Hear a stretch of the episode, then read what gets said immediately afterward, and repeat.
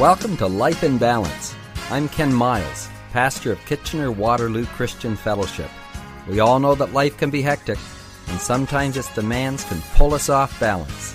The good news is that God has given practical insights in His Word for keeping life on an even keel, despite the pressures we may face. This program is designed to help us understand and apply God's wisdom in our everyday lives. Good Friday, everyone. We have been talking about gifts, gifts that God has given us. The only problem is we don't realize that they are gifts. They're so common to us that we do not appreciate their value. You know, did anyone ever give you a card and so you sort of put it in your pocket and later you intended to open it, but you thought it was just a card? So you left it sitting on the counter for a day or two and then afterwards you opened it and then you realize oh there's there's money in this card. And if you had realized that you would have opened it a whole lot sooner. You know i think that's the way it is with some of the gifts that god has given us. They are valuable but because they're in such a plain wrapper we don't appreciate them. We don't realize how beneficial they are. And so that's what we have been doing over these last days is looking at the gifts that God has given us and discovering their value. We are in the process of looking at 12 of them, and I've broken them into three categories gifts of perspective, gifts of responsibility, gifts of growth, and gifts of the heart. And we've already looked at the first three gifts of perspective, and they were the gift of laughter, the gift of dreams, and the gift of a day. If you are able to laugh at yourself and difficult situations, it shows that you have a healthy perspective.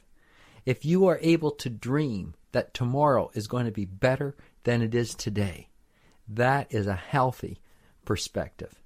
And when you realize that each day is a gift from God, and I must sense it, savor it, and seize it, then you have a healthy perspective. All of those are common gifts, but do you appreciate the value of them?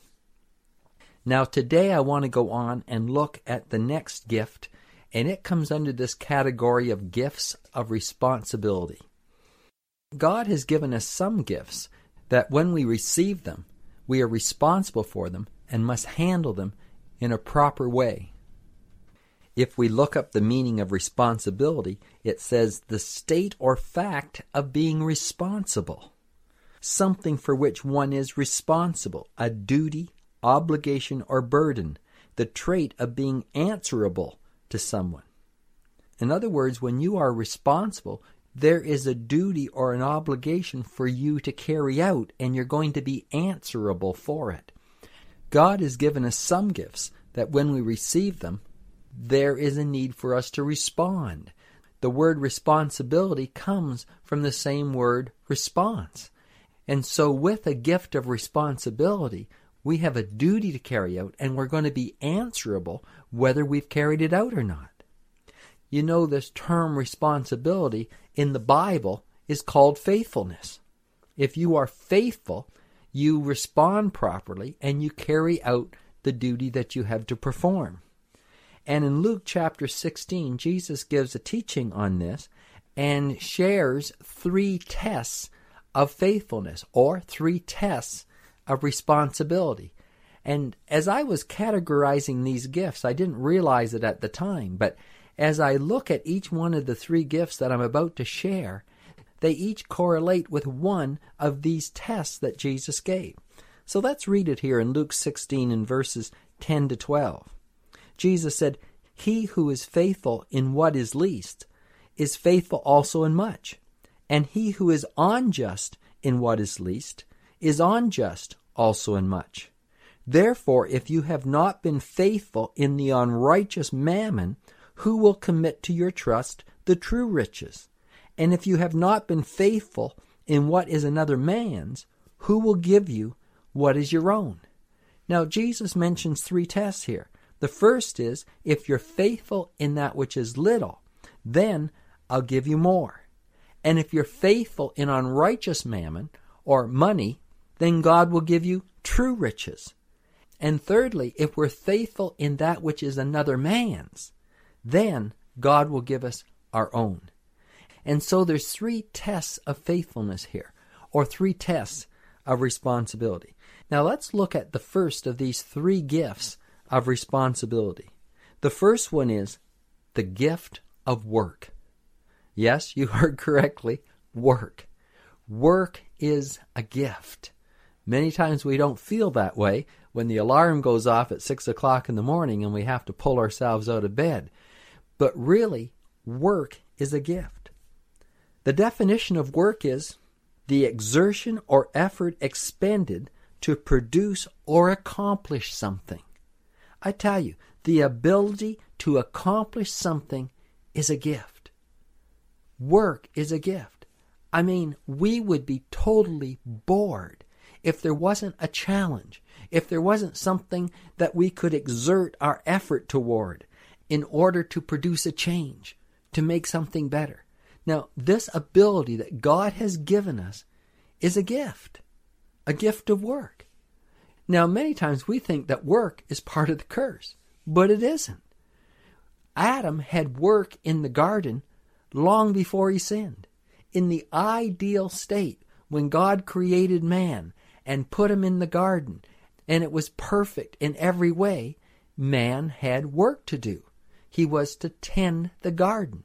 He was to exert himself and put an effort forward to keep the garden. God knew that man needed the ability to accomplish something, and so he gave him work. Now, I don't know what it was pruning the garden, tying up the vines, I don't know. But whatever it was, he was to tend the garden. And in doing so, he felt fulfilled. Dale Carnegie, the human relations expert, said this on work Are you bored with life? Then throw yourself into some work you believe in with all your heart, live for it, die for it, and you will find happiness that you had thought could never be yours. Dale Carnegie says if you really want to be happy, then find some work that you believe in, that you can throw your whole heart into, live for it, die for it. And he said to the degree you do that, you will find happiness that you never thought could be yours. You know, that is so true. So true. Work is a gift. You know, when I talk about this, I think of my cousin. He's passed on now. He was severely handicapped and he was a little older than I was, but he passed away in his 30s because of his heart condition and he had all kinds of afflictions that kept him from being able to do a lot of things. But I remember in the years just before his death, he found some work. He was employed by a hotel to carry out certain responsibilities. And I still remember when I met with him and he first shared this with me how excited he was that he had found some work. And he was telling me, you know, I got to get up and I've got to be there and I got to do this and they pay me for this. And he was just beaming because he was able to work. We take it for granted. And it's only when we are deprived of some things that we realize how beneficial they are. Here was a man who couldn't do many things, but he found great satisfaction when he finally was able to do something that was productive and other people felt was worthwhile. Now, let me just add something here that I think is very important. Don't just work for money. Work for the sense of satisfaction and fulfillment that comes to you when you have accomplished something worthwhile. Now, this is the essence of work. Many times we don't like work because we're just doing things that we're really not excited about we don't believe in it. We don't see the value of it. And we're just doing it because we have to get a paycheck. I mean, that is a miserable way to live and a miserable way to work. If you find yourself in that kind of a job, I would say to you, change vocations. Find something else to do. Don't feel locked in to a job that you don't enjoy. Now, let me quickly add there are always components of certain jobs that we don't like to do, that we'd rather not do. I'm not talking about that, but I'm talking about the overall sense of are you working in the area of your strengths? Are you doing something you enjoy doing? It's so important for you to do that. And don't settle for anything less. Don't feel, well, I can't do that because I have all these bills. You'd be far better off to take less pay and move to a job that you enjoy than staying in the old one. Because if you're working in the area of your strengths and you find pleasure in your work, you will excel. And the monetary remuneration will just follow as a result of it. You need to find out what you're good at, what you enjoy doing. You know, and everybody's different. Some people like to work with numbers. Other people like to work with their hands. Other people like to work with people. We are all different.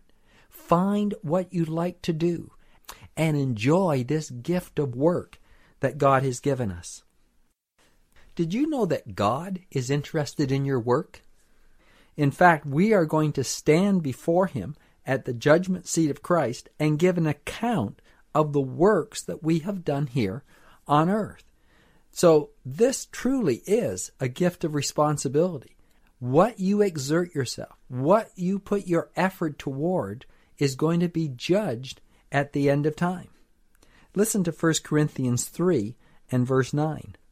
For we are God's fellow workers. You are God's field. You are God's building. According to the grace of God which was given to me, as a wise master builder, I have laid the foundation, and another builds on it. But let each one take heed how he builds on it. For no other foundation can anyone lay than that which is laid, which is Jesus Christ. Now, if anyone builds on this foundation with gold, silver, precious stones, wood, hay, straw, each one's work will become clear, for the day will declare it, because it will be revealed by fire, and the fire will test each one's work of what sort it is. If anyone's work which he has built on it endures, he will receive a reward. Now, this is interesting. This gift that God has given us, the ability of work, is so important that God says, You're going to stand before me and your works will be tested. And if it is good, God is going to give you a reward. You know, it's not just getting a paycheck here on earth, but God says if we handle this in a responsible way, He will give us a reward in heaven. This is amazing. It gives so much more value to what we do here on earth. We need to be sure that our work is going to pass the tests that it's going to be put through when we stand before God. Well, I see that that's all the time that we have for today. But tomorrow we'll continue and we'll see what is the nature of this test. What kind of work is God looking for? I'm Ken Miles. Bye for now. Life in Balance is a ministry of KW Christian Fellowship. We are located at 1000 Bleams Road in Kitchener. We would love to have you join us this Sunday for one of our services. The times are 9:30 and 11:30. Just go to our website at kwcf.org to register and to check out all our other activities. We have events for children, youth, and people of all ages. Our mission is to connect people with God and each other so we may fulfill our purpose in life. Till next time, may God keep your life in balance.